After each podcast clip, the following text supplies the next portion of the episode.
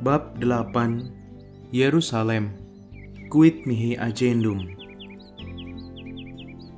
Ziarah Inigo ke Yerusalem ditandai dengan rencana kuat untuk menetap di sana. Tetapi berujung dengan kegagalan. Inigo harus meninggalkan tempat yang diimpikannya. Ia pun mengakhiri peziarahan ke Yerusalem dengan pertanyaan quid me agendum. Apa yang mesti kubuat? Atas pertanyaan ini, Inigo menemukan jawaban yang diyakini sebagai kehendak Tuhan yang baru. Belajar selama beberapa waktu supaya lebih dapat membantu sesama. Quid mihi agendum sebagai suatu pertanyaan menjadi pengalaman berharga karena berfungsi sebagai alat refleksi yang menuntunnya ke pendaratan tindakan nyata atas apa yang dipikirkan, direnungkan, dan dibayangkannya. Keinginan kuat Inigo untuk menetap di Yerusalem digerakkan oleh dua motivasi, yaitu devosi terhadap tempat-tempat tinggal Yesus serta semangat untuk merasul di sana.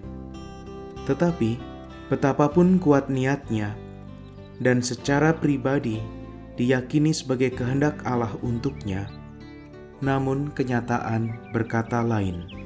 Para penjaga Yerusalem, para Romo Fransiskan, melarangnya atas otoritas dari Paus sendiri dengan alasan utama keselamatan dirinya. Dalam ziarah itu, Inigo telah mengunjungi tempat-tempat suci, mengalami peristiwa rohani, dan merasakan Tuhan yang menampakkan diri dan memberi banyak penghiburan rohani serta kekuatan. Autobiografi nomor 44 Dari tempat-tempat suci yang dikunjunginya itu, Inigo mendapatkan buah-buahnya berupa semangat, rasa perasaan, kedekatan, bau harum dari kasih tak terkira Yesus, seperti sering dialami para peziarah tanah suci. Melalui kedekatan tempat-tempat suci itu, Inigo ingin mengalami sedekat mungkin kebersamaan dengan Yesus. Selanjutnya, pembelajaran yang berharga adalah bagaimana Inigo bersikap terhadap kegagalan untuk menetap di Yerusalem. Tampak bahwa Inigo memiliki keterbukaan untuk berpikir, mencari, dan mengenali kehendak Allah yang baru. Kerinduan dekat dengan Tuhan dan merasul bersamanya tetap menyala, tetapi akhirnya dia sadar dan menerima bahwa hal itu tidak harus terlaksana di Yerusalem. Bagi Inigo, larangan menetap di Yerusalem justru menuntunnya mengenal kehendak Allah yang berbeda dengan pikiran dan keinginannya. Inilah saat transformatif sebagai seorang peziarah. Peristiwa ini membawa gerak perkembangan dari peziarah seorang diri menjadi peziarah insan gereja.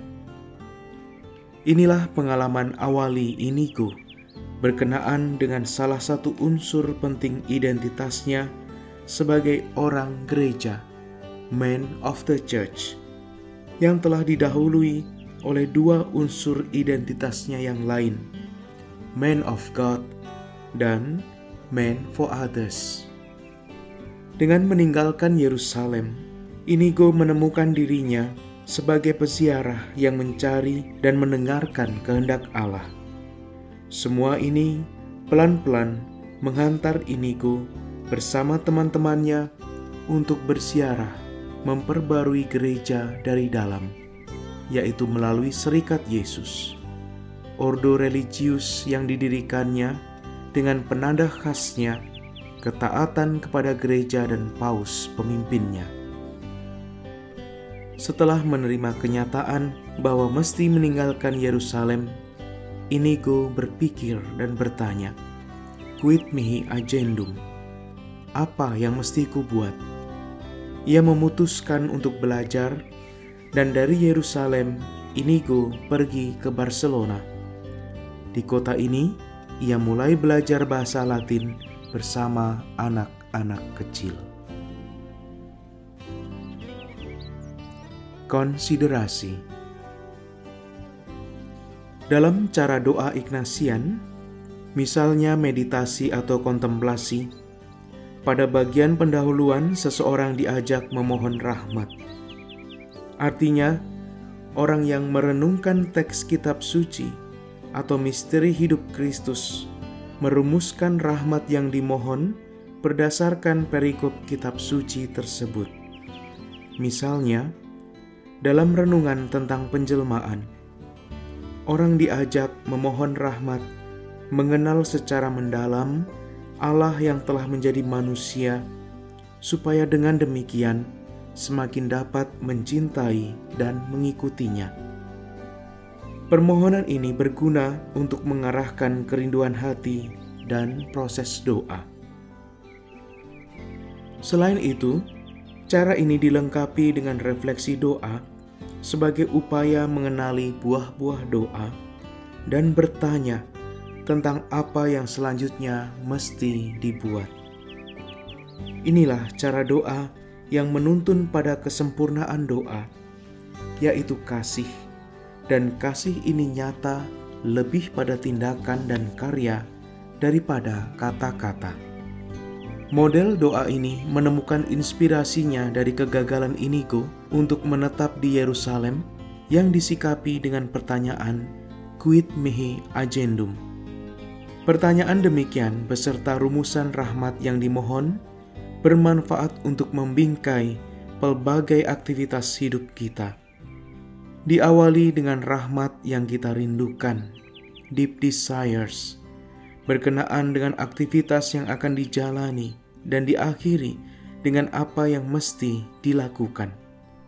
Bila dilatih dan dibiasakan terus-menerus, cara doa seperti ini akan sampai pada padanan atau kesejajaran doa dan aktivitas sehari-hari, sehingga seperti akhirnya diajakkan oleh Santo Ignatius, kita dibimbing untuk mengalami Tuhan tidak hanya dalam doa, tetapi juga dalam aktivitas sehari-hari.